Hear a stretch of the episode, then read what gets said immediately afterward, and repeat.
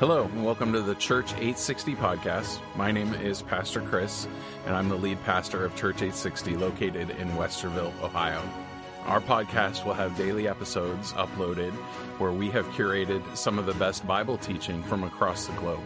We hope you enjoy today's episode.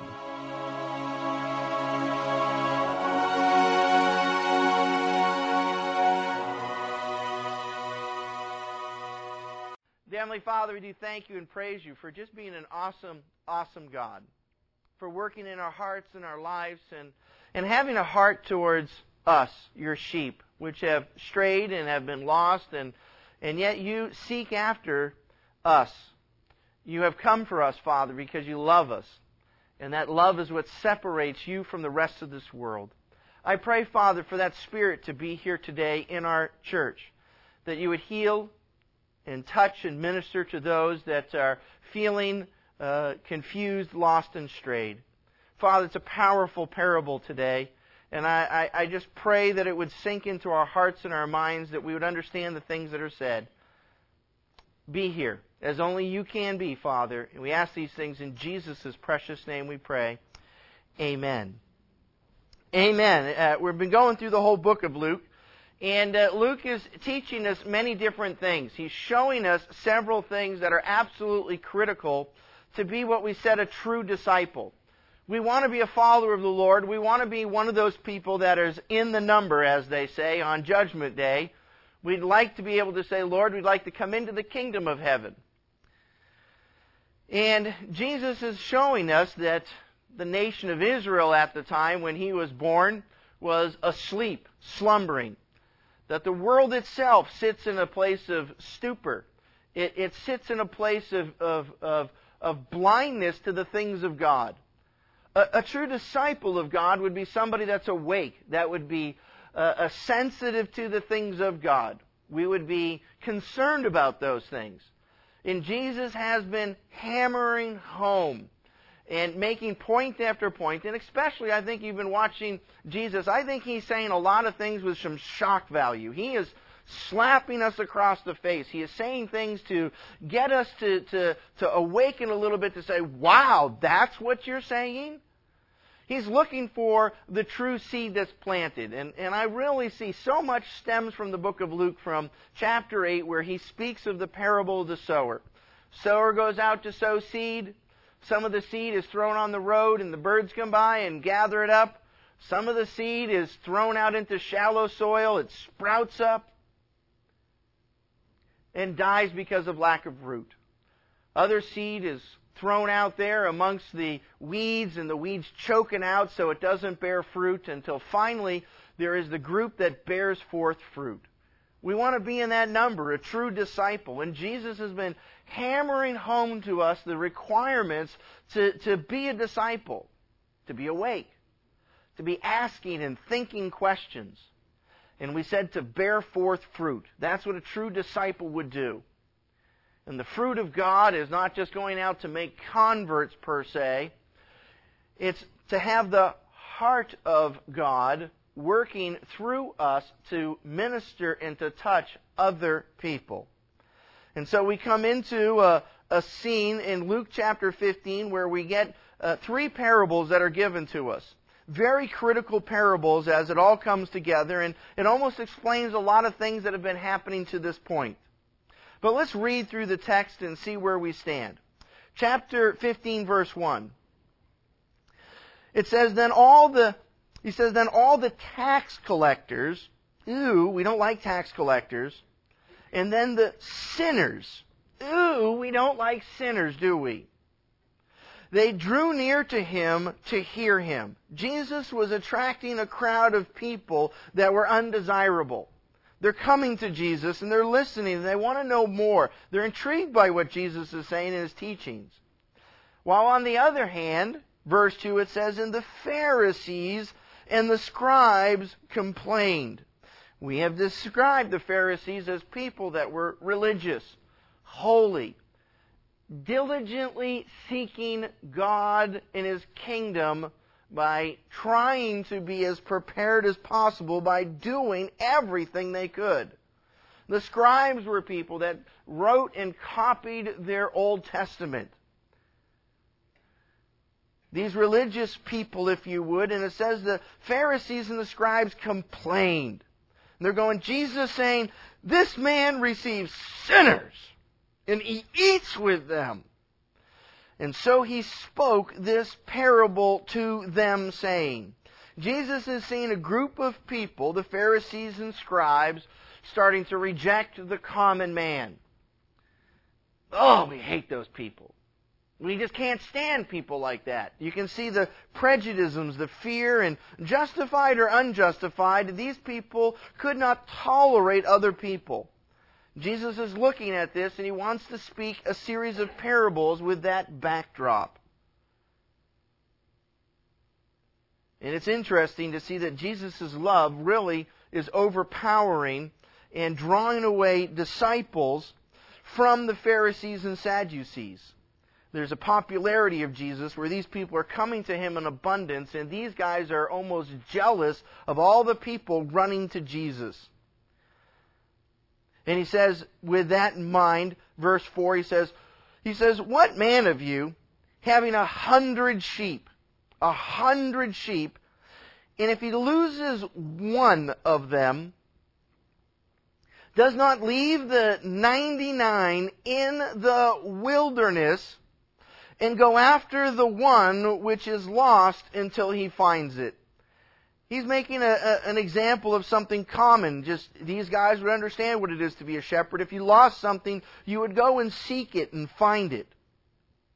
He says, verse five, and when he has found it, he lays on it his uh, he lays it on his shoulders, rejoicing. And when he has come home, he calls together his friends and neighbors, saying to them, "Rejoice with me! Let's throw a party." For I found my sheep which was lost. And I say to you that likewise there will be more joy in heaven over one sinner who repents than over 99 just persons who need no repentance. So this is a strange parable. It, it, it sounds simple enough that God is speaking about a, a, sheep, and, and, and if you would, he almost brings this right into a personal level by saying this is really talking about you and I. It's talking about our hearts towards sinners. Very simply, you got a crowd of people standing around that don't like another group of people. And Jesus is turning around and he says, Man, you guys don't understand. When you see people walk through the door coming into our church and they're undesirable people, that God has a chance to redeem and to save those people, and we shouldn't think the less of those people. We should realize that there's a potential for these people to come home. And, and, and this is a strange story. Uh, uh, you have to read this, that it does sound almost crazy. If you were to have a hundred sheep, let's say, and one of them were to go astray, would you take the 99 and it says to leave them in the wilderness. I, there's some things that are not said in the parable that says, well, did the guy turn around and find somebody else to watch the other 99 while he was on this little hunting trip for the one? No, it's almost like he says, I'm going to leave these guys. Any shepherd wouldn't leave uh, his sheep in the wilderness. That's where the wolves and the animals and the savages prey upon your flock. Your job as a shepherd is to take care of the flock, and you would never sit down there and leave 99. Why would anyone take the 99 and leave them in a place of, of abandonment to go find one that strayed? Common sense would say you take your losses and you protect that because you wouldn't want to have 50 of your sheep devoured by the wolves when you come back from finding the one, right? You don't do that. That's illogical. It's, it's, it's crazy. And, and Jesus is teaching a, a, a, a concept of reckless abandonment. To seek after that which was lost at the point of doing something crazy and stupid. And sometimes our desire to have uh, uh, the lost come home means that we're going to do something crazy, something reckless, something wild, something that we wouldn't normally do, something illogical. And so many times we look at life and we want to put it all into a logical little pattern and to say, well, what's going to make the most sense? I'm going to pray about this, but really I'm thinking about this, and then I'm going to make a logical conclusion. Well, God wants me to move to Oklahoma. Well, God, if you want me to move to Oklahoma, I guess, well, gee, I got a job down there in Oklahoma. It's paying me twice as much as I am now. Well, doesn't it make sense that I guess God's calling me to Oklahoma because He's opened up a door that's going to give me twice as much money? Well, how much of that is the Lord and how much is that of you having common sense being played out? I don't know. If God's calling you to Oklahoma, why don't you leave the job that's paying you twice as much, go down there where you have no idea where you're going, and say, well, the Lord's calling me. Uh, that, I would say, would be somebody who's trying to follow God and not their own wills and ways with selfish desires intertwined. And Jesus is turning around and he gives this parable about reckless abandonment.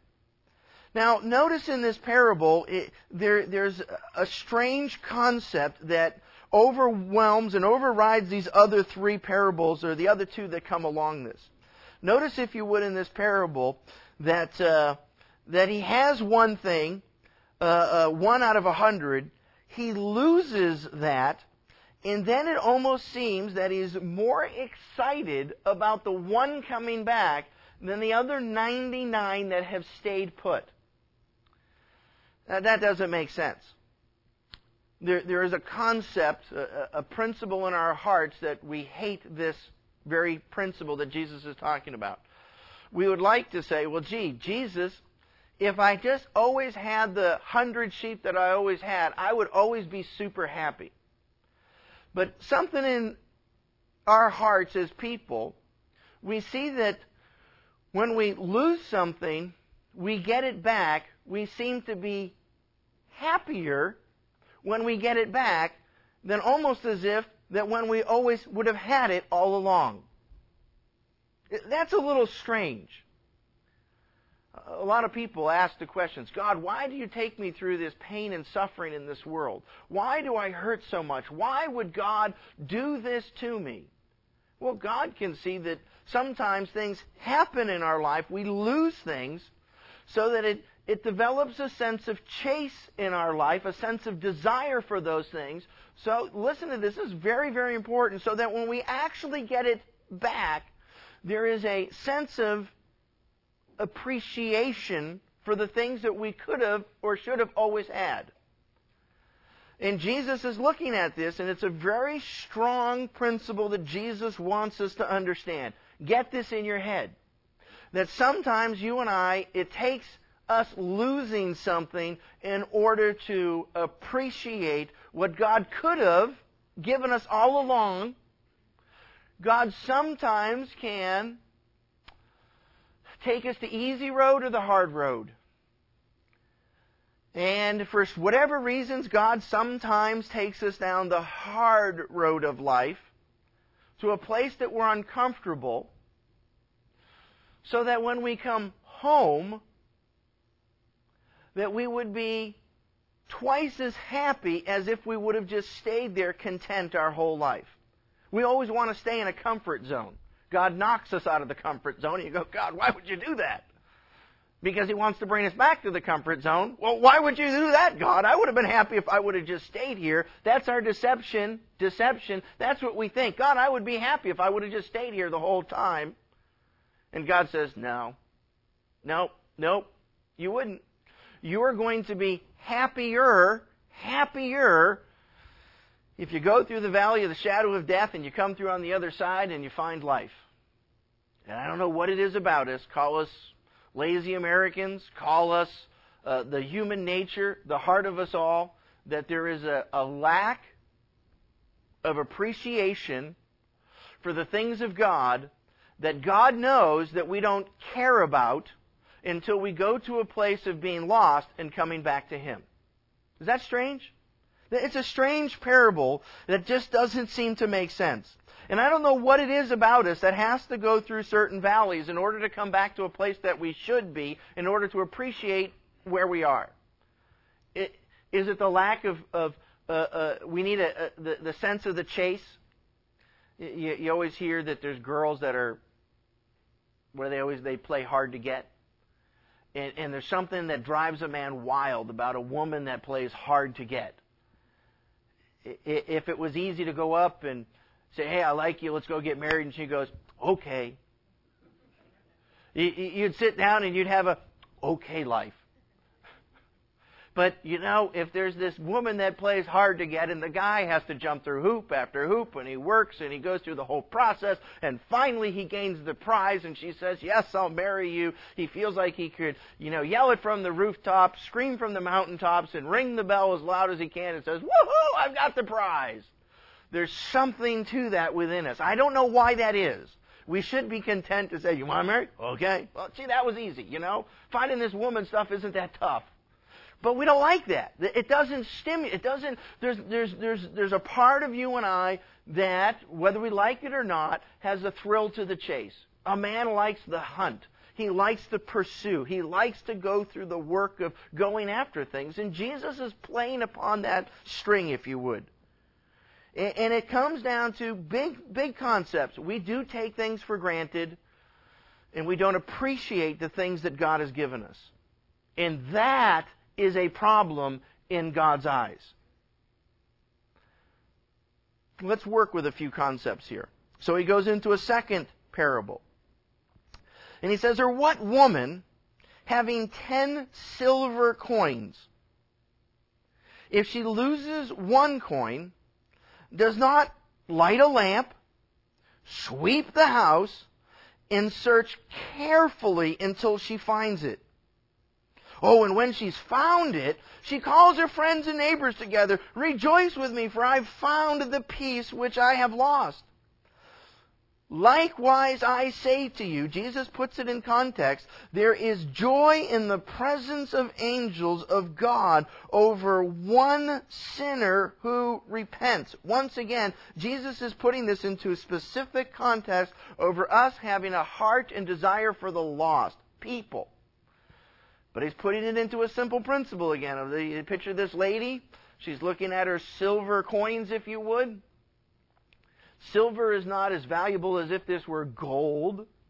A lot of people can read this and say, well, maybe the lady was really poor, and for her, silver meant everything. You know, uh, the word there is the drachma. It's the word that it, it's not, you know, 70 pounds of gold that she lost. It's a small, insignificant amount. Uh, uh, you know, it's not quite our quarter, if you would, but it's a, a couple dollar coin. You almost read this and think of, of her greed and, and her desire for money would cause her to go out and to clean the house. So you can ask the question if this lady didn't lose her silver coin, would she have cleaned the house? Interesting question. Ah, the house could sit there for as long as it can. And you're seeing the concept of work being initiated, energy being put forth because there was something that could have been taken for granted. It's now being lost. She's got to exert herself to do something which may have eluded her to say, I will be doing my due diligence in order to find what should be mine. That, that's what happens in you and I. We should be able to look at people when we see that they are lost and strayed from God. Our heart can never be to discard them, to put them aside, and to turn around and to uh, eliminate them from God. And I'm sorry, you and I have no appreciation for certain people. We take so much for granted, and we want everyone just to be nice and clean and happy, and, and we don't like certain things to come into our life. And Jesus is trying to stimulate us, to, to, to rock our boat, to say we need to do our due diligence. So then he comes into the granddaddy of the parables, verse 11. And then he said, A certain man had two sons. So if you would, you're watching a reduction from 99 to 1 lost to 10 to 1 being lost, and now it's going to be a 2 to 1. And then he said, A certain man had two sons. The younger of them, the younger, said to his father, Father, give me the portion of goods that falls to me. I want my inheritance early. So he divided to them his livelihood. Both sons seemed to get their cash early before the death of the father. Well, the story goes, and not many days after, soon enough, when the young one gets cash in his hand, the younger son gathered all together he uh, altogether he journeyed to a far country, gets up, leaves home. I'm out of here, Dad, and there wasted wasted his possessions with prodigal living. So hence the the parable is called the prodigal son. To, to live a prodigal lifestyle means to live a loose lifestyle. It means literally to squander, to be wasteful, to be a reckless spendthrift. This guy says, I just received a ton of money. A fool and his money are soon parted, as they say, and he is throwing cash everywhere. Sooner or later, though, he's tapped out. Verse 14. He says, But when he had spent all, well, now the problem strikes. He says, There arose a severe famine in the land. It's always amazing how you think you can always get by, but then a real crisis hits you that you were not calculating on. There arose a severe famine in that land, and he began to be in want. And then he went and he joined himself to a citizen of that country. Became a slave, a worker employed by somebody. And he sent him into the fields to feed swine, pigs. And as he's there, it says, uh, out there feeding these pigs, that he would have gladly filled his stomach with the pods that the swine ate. And so here he is, he's out there, and how low is low to go? This guy's out there saying, I can't even eat what a pig eats. I'm poor, I'm broke, I'm destitute, I've squandered everything that I have, and now I'm looking at this food that a pig would eat, and I'm lower than a pig. He would have gladly have filled his stomach with the pods that the swine ate, and yet no one gave him anything.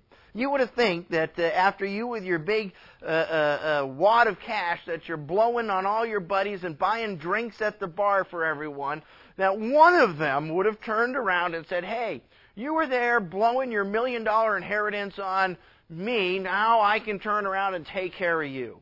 Oh, welcome to the reality of the world, people. They don't care about you. The leech has two daughters, it says in Proverbs. Give and give. the world just sucks you dry. And it takes and it takes and it takes and it has no remorse and no desire to ever give back to you. And yet so many people feel that they can go invest in the world. I'm going to go take all my money and throw it on my friends, and I'm sure that they're going to be there for me. Poor investment. No one gave him anything. But when he had come to himself, and I like that verse, the guy's waking up from his stupor. He's no longer sleeping. He's saying, This pain in my life is causing me to wake up from my stupor and my slumber. When he come to himself, he goes like, Man, what am I doing out here? How did I get this far? He said, How many he said, How many of my father's hired servants have bread enough uh, bread enough and to spare? And I perish with hunger. Man, back home, anybody that worked on the farm that my dad had, man, they were all eating fine. And here I am, lower than a pig. And I perish with hunger. I'm going to starve to death out here. So as he's coming to himself, coming to his senses, he comes to the realization, I will arise and go to my father. And I will say to him, Father, I have sinned against heaven and before you and I am no longer worthy to be called your son.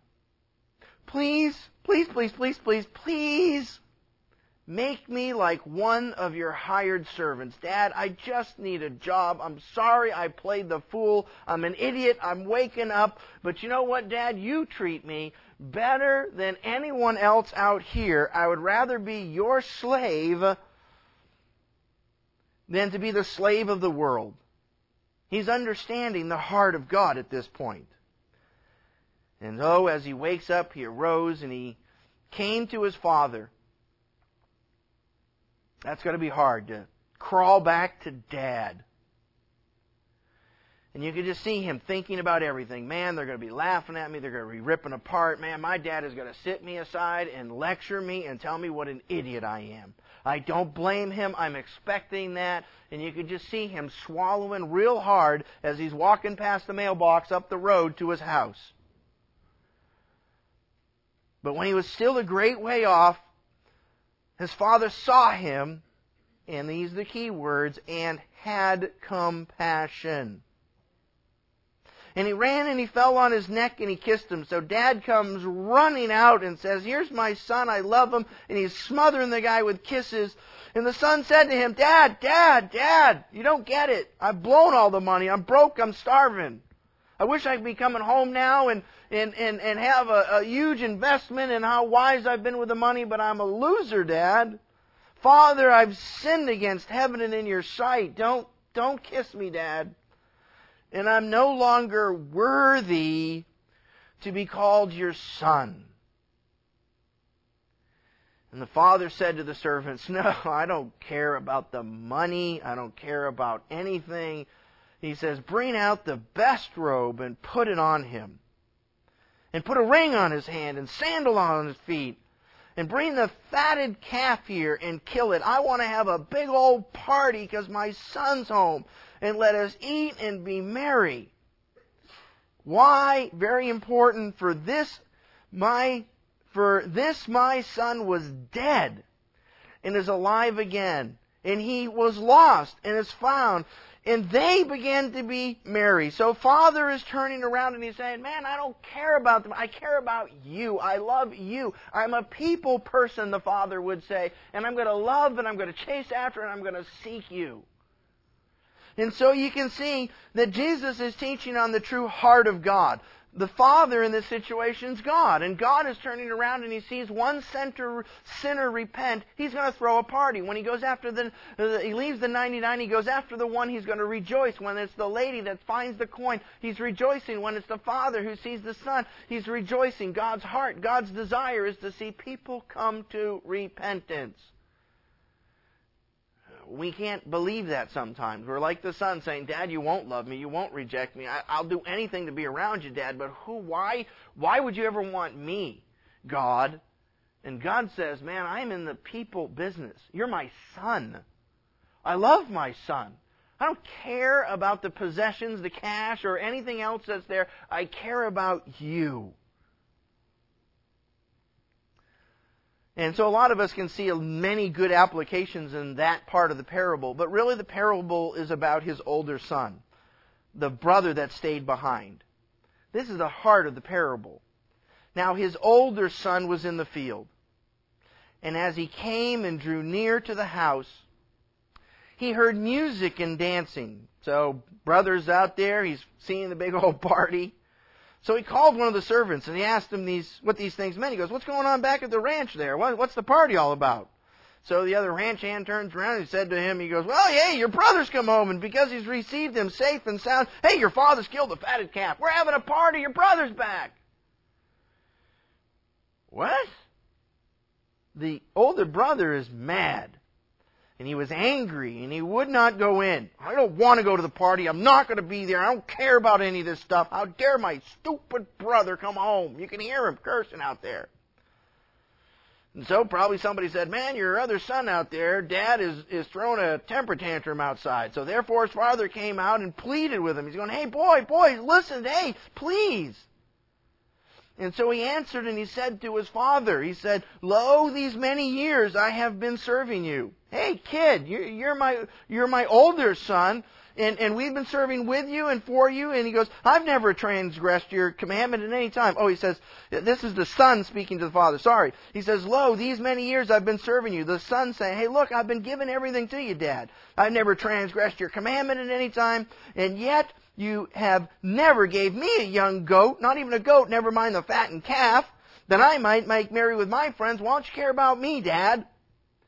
But as soon as this son of yours came, oh, my little brother comes in here who's devoured your livelihood. He's spent all of our cash, destroyed the farm with harlots. Come on, Dad. You killed the fattened calf for him? Give me a break, Dad. And so the father responds and he said to him, Son, you are always with me, and all that I have is yours. It was right. What I'm doing is good, he says. It's right that we should make merry and be glad. For your brother was dead and come to life, and was lost and is found. Man, this is a strong parable and what you're really seeing is that there's several things going on with the heart of God that are being brought out through the situation. God is saying, I'll take something that was lost and brought back to me, and I'm excited over that, compared to the son that stayed, was faithful to keep the commandments was a good boy, worked on the farm, did all that he could, and we hear this and we go, hey, Dad, that's a little wrong. Don't you think you should take care of the good boy? Don't you think the older son should have had a party thrown at the time? Why, why would a father care more about a lost son that came back, that squandered all the money? Dad, you're dumb. Dad, you're stupid. Dad, you're playing this wrong. This kid's got a case. The older son would say he's got a case against this. And really, what you're seeing is that this parable is making several bold statements. But the first statement is that we are seeing, in light of the rest of what's been happening in the book of Luke, that the parable is about Israel. Israel in this story would be the older son. It was faithful to wash its hands and to cleanse itself and to keep its Sabbath. It did all that it could to be home while the rest of the Gentile world, you and I, the prodigal son who are living out as heathens away from the things of God, maybe many Gentiles come from a life of drunkenness, stupor, and prostitutes. And God seems to take us Gentiles into the world. And God is throwing a celebration over the Gentiles coming back into the fold of the kingdom of God. And even at the expense, hear this, that here's the nation of Israel that was good and trying and working to impress God. God is saying to Israel, as good as you are, you don't understand the first iota of what God is because you do not have the heart of God because the heart of God is a heart of compassion and doesn't care about the possessions but cares about people. And when you become so religious that you start to discard people, in light of being right before God, you are exchanging and losing everything it is to be right with God, His heart. And the heart of God is one to say, I don't care. I don't care about anything that's ever happened or could happen to anyone, but if they're willing to wake up and to come home Man, I'm happy. I'm happy. And God up in heaven, clearly this is tying in about one sinner coming to repentance, putting the three parables together. This is coming into a situation where clearly we are seeing that if you put this in context with the rest of what was happening, that Jesus was coming into Israel and Israel just didn't care about the people. We watch Jesus come into the synagogue and there's the man with the withered hand. And the Pharisees were sitting down there saying, Oh, if Jesus heals this dude, then I'm going to get mad at him and we're going to call him a false prophet. Not caring about the guy. Hey, look, my hand's withered and now it's straight. We saw that the Pharisees were more concerned about the washing of hands and whether they washed their hands on the Sabbath, and they wanted to stone Jesus and kill him because he was, you know, wash, he didn't wash his hands properly, ceremonially, and how they could come against Jesus because of their rules and regulations. We watched, as you can see, time after time, that. Uh, that uh, there was a lady last year, uh, last week, that had the uh, 18 years. She's bent over and she's crippled. And Jesus is saying, "Hey, look at this lady. Don't you? If you were to take your doc, your your donkey or your ox, you would go out and take care of it on the Sabbath. But you don't even care that this lady, for 18 years, we read it twice. Jesus answered and he said to them, "Hypocrite." Does not each of you on the Sabbath loose his ox or donkey from the stall and lead it away to water it? So ought not this woman, being a daughter of Abraham, she's a Jew, whom Satan has bound. Think of it, Jesus goes. Put that in your little brain. For 18 years she's been suffering. Be loosed from the bond on the Sabbath. Don't you think even on a good old Saturday we could set her free? On a religious day we could set her free? And when he said these things, his adversaries were put to shame. And you're seeing clearly Jesus is going, hey, look, you're seeing somebody that's hurt and in pain, and you throw him in the trash. And Jesus says, don't you think she should be set free?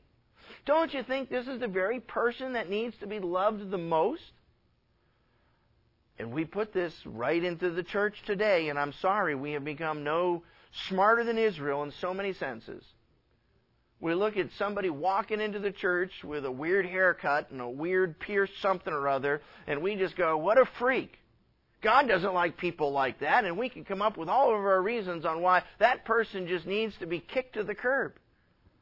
We have a thousand different prejudices inside of ourselves and we sit down and says, well, God, only an idiot would be like that. Well, yeah. Uh, well, only, you know, stupid people that fall into sin do things like that. Well, okay. And Jesus is saying, very good, but those are the people we want to bring back. Who cares about the 99 righteous? And there's a play on words here on, on who are the 99 righteous. There are no righteous. We're all sinners in the eyes of God. It's only a matter of deception. Because we think that we stand and we take it for granted where we are in our life, and we have no appreciation inside of us to be able to sit down and to really know where we stand with God. And sometimes God takes us through the valley of the shadow of death in order just so that we could turn around and appreciate God. Common sense would say, Brother, how's your life? Oh, it's going pretty good. Hey, brother, start appreciating it. Because you know what God does to make you appreciate it?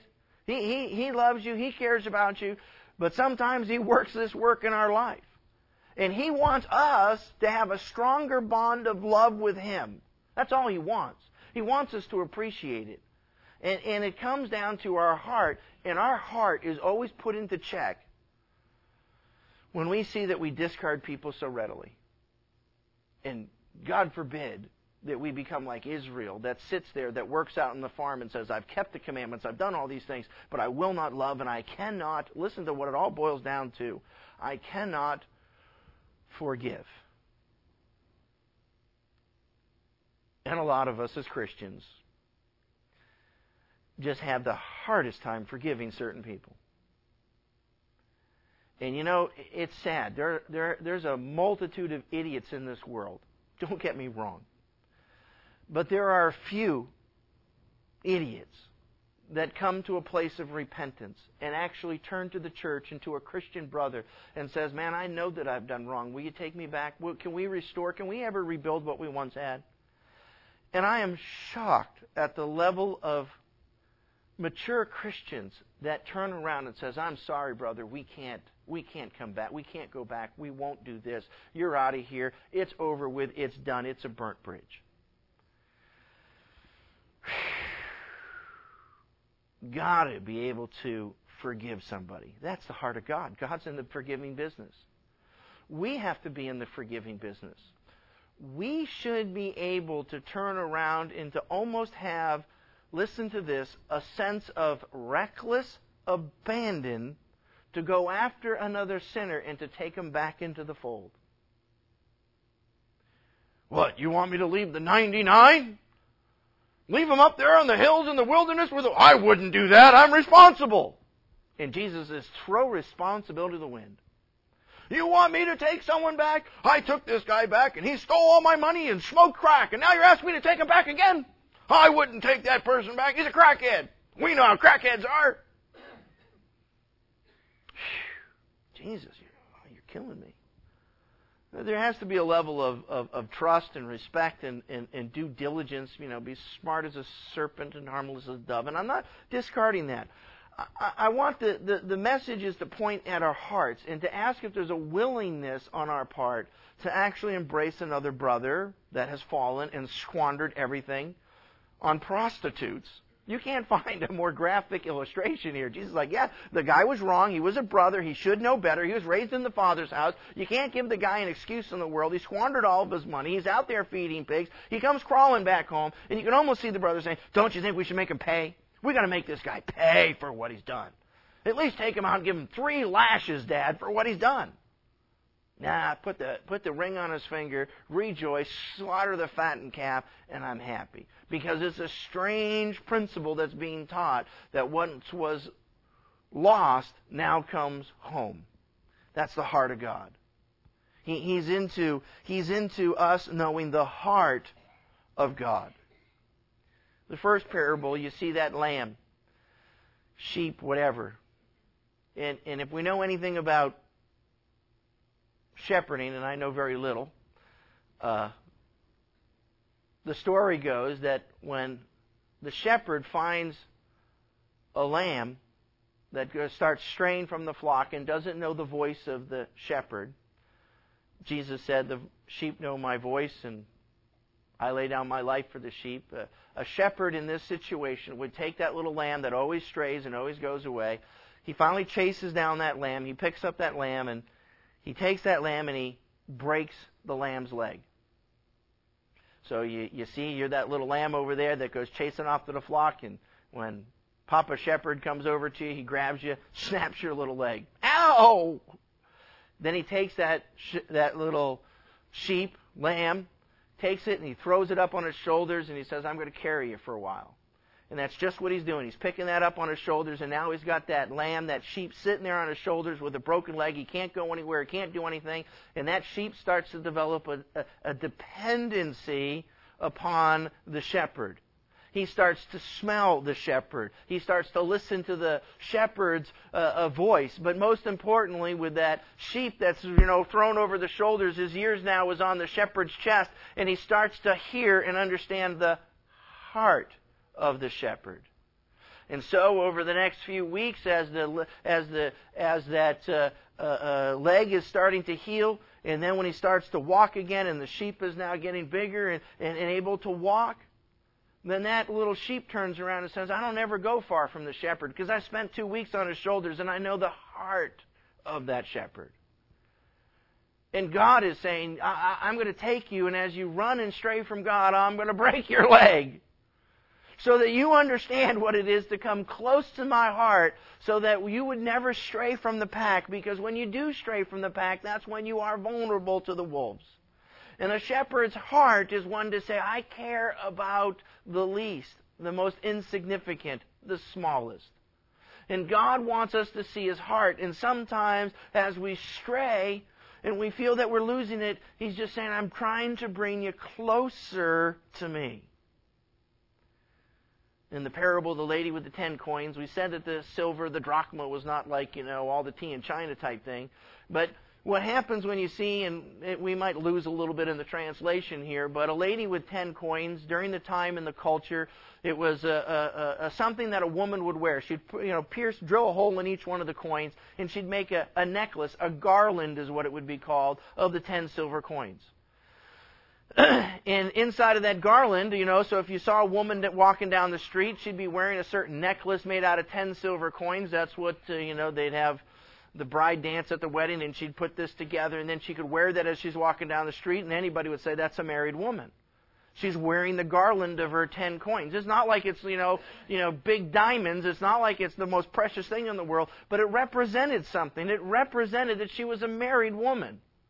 And, and, and, and, and as we have a, relationship with God, we're married to, God, heart to heart. And, and, there's something in the symbolism there to say, well, God, I know what represents my heart to you. And if I were to lose part of something that represents me being married to you, I would seek after because who wants nine out of ten coins? It's, it's a bad omen, a bad sign, a bad picture, a bad illustration. I'm nine tenths married to God. No, I don't want that. I don't know. There was an old movie, The Deer Hunter, that was about Vietnam or something, and they had that symbolism of the gal going off. Where her husband's getting ready to go to Vietnam, and she's drinking the communion cup on our wedding, and she spills the the wine on her wedding dress, and and the, there's such bold symbolism of the blood that's going to be shed in Vietnam on her purity of her wedding dress. And you go, oh, that's not a good picture as you're drinking your communion cup and you're spilling wine, blood all over your all over your wedding gown. Bad picture.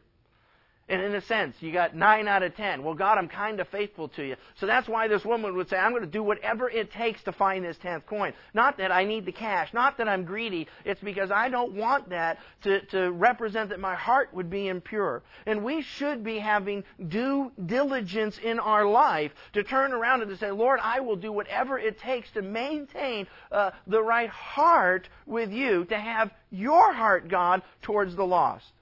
And, if that was in our lives, to be awake, to be quickened, then we would see the brother that went astray, and we wouldn't discard him, we wouldn't eliminate him, we wouldn't judge him, we wouldn't sit down and kick him to the curb. We would see the brother and say, Lord, reckless abandonment, due diligence to have the true heart of God.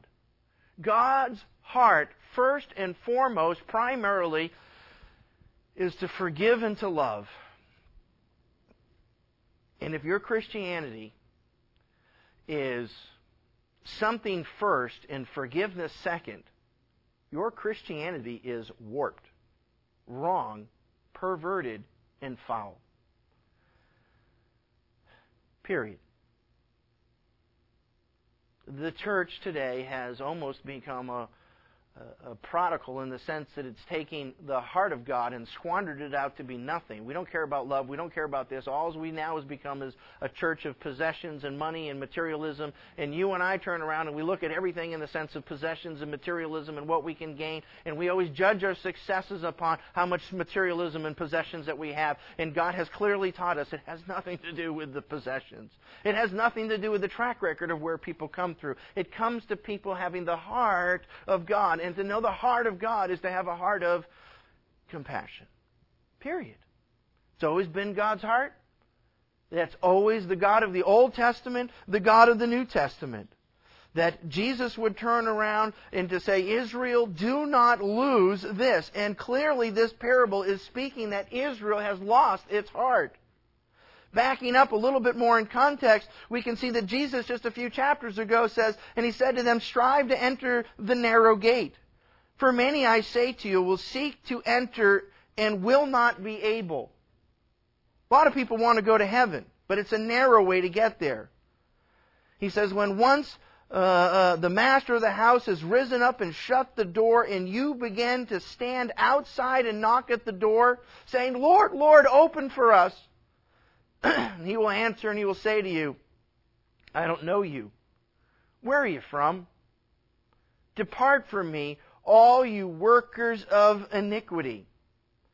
And then he says there will be weeping and gnashing of teeth when you see Abraham and Isaac and Jacob, clearly Jewish, and all the descendants of the kingdom of God, and yourselves thrust out. Can you hear Jesus saying this to a bunch of Jews?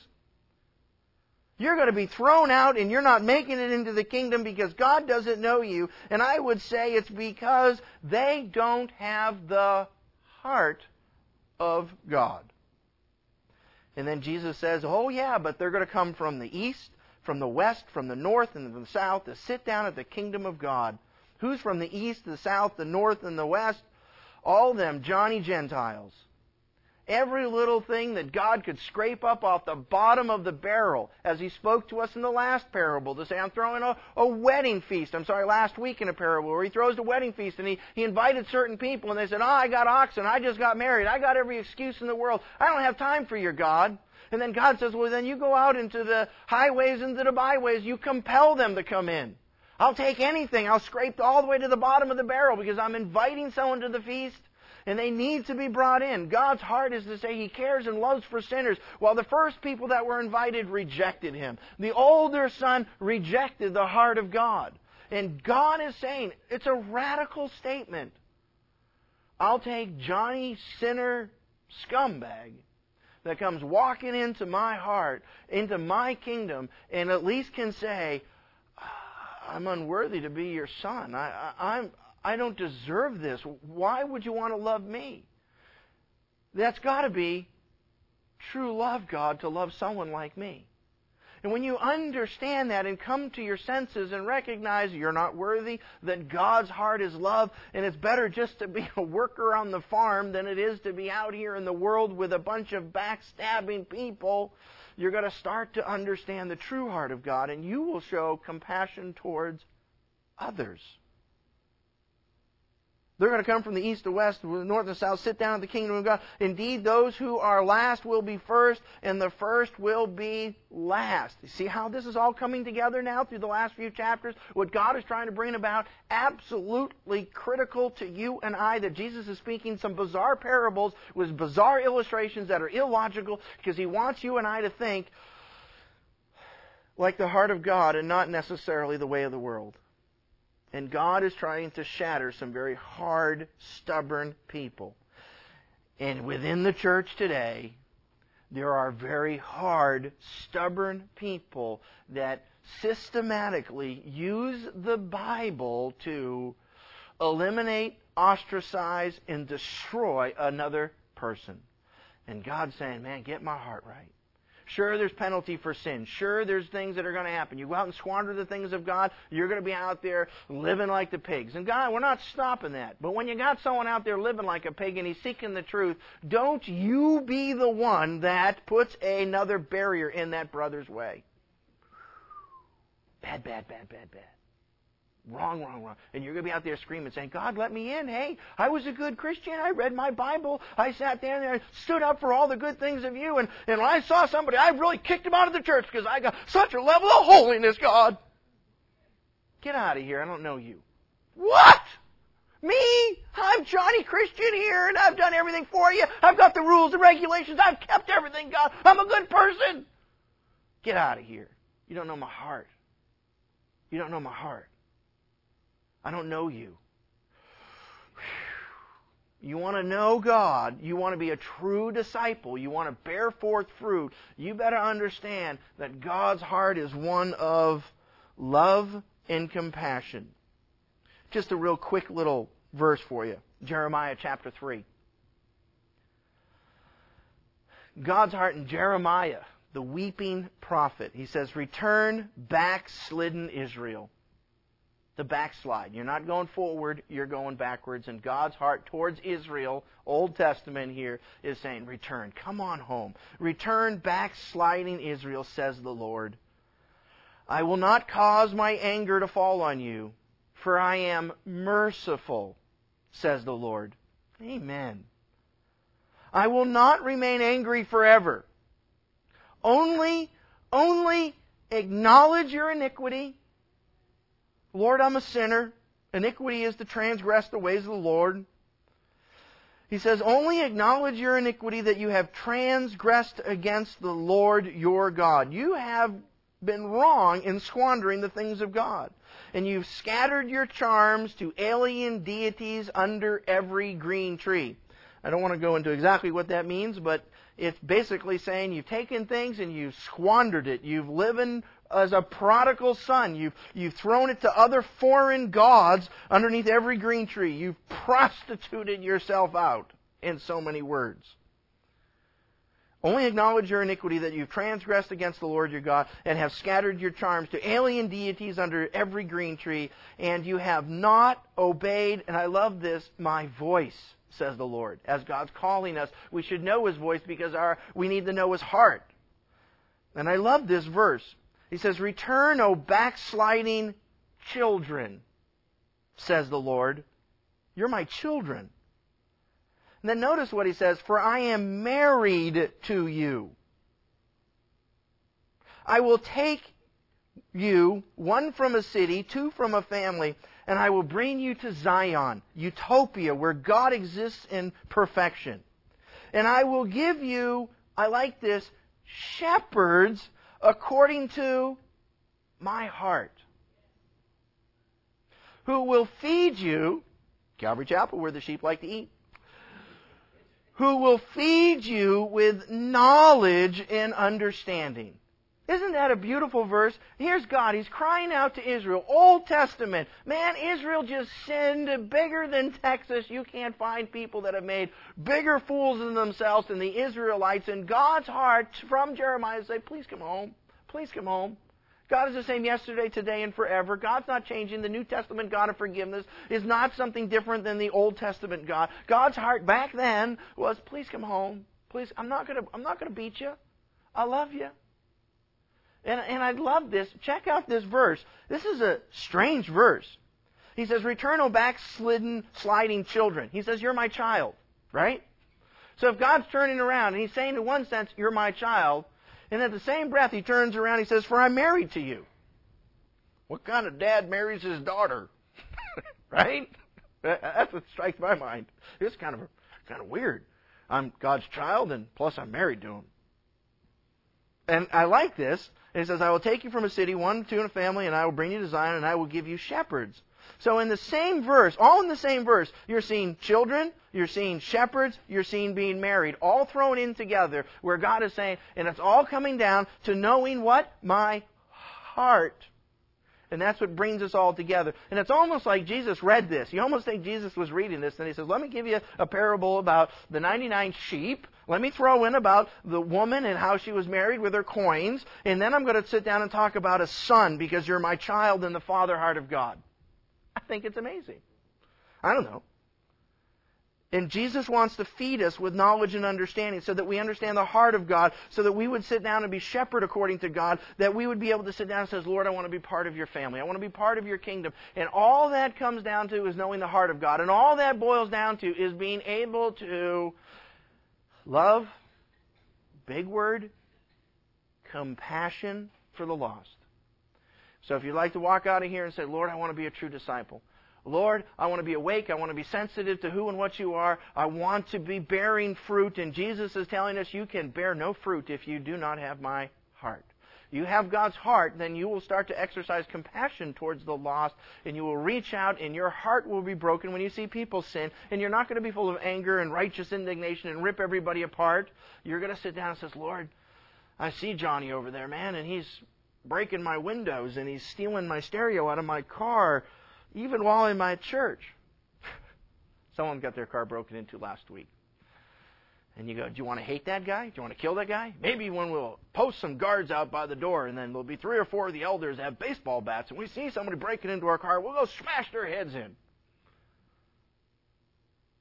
Ah, yeah, that's vengeance, but vengeance is mine, thus saith the Lord. And when somebody walks in here and says, you know, I used to be doing this, and now I need to come in and I need to get my heart right, we need to love those people, welcome those people, and, and care about those people. And, and, and yeah, that's qualified by people that need to come to God. I'm not saying just love every dirtbag out there. I'm saying when people come, I want to be part of the solution and not part of the problem. I want to represent God faithfully and show people that anybody can be loved and accepted into God's kingdom. Amen? Amen. Let's stand and close in prayer.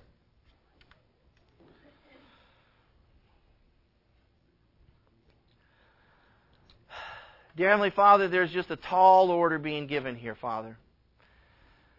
Because it's not our heart, Father, to have reckless abandon towards the lost. It's not our heart, Father, that pursues with due diligence the things that represent our, our walk with you. It's not our heart to forgive, Father. We need a heart transplant, Father. We need you to come into our lives, to fill us with your Spirit, And what you are requiring of us, Father, is to acknowledge our sin, our iniquity, and our shortcomings, and to plead upon you, Father, to instill in us your heart. So, Father, we freely acknowledge our weaknesses. We freely acknowledge that this heart of love sometimes doesn't dwell in us, but we pray, Father, that you would fill us with your Spirit, that you would change us, Father, so that we can become your sons and daughters, so that we'd be married to you, Father, and that we'd be the sheep of your field. Father, we love you, we praise you, we thank you, and we give you all the glory, Father. In Jesus' precious name we pray. Amen. Thank you for listening to today's episode of the Church 860 podcast. We hope that you've enjoyed it. If you have, we ask that you would like and subscribe to the podcast so that you can get daily updates. If you'd like to know more about Church 860, please visit church860.com. Thank you. God bless.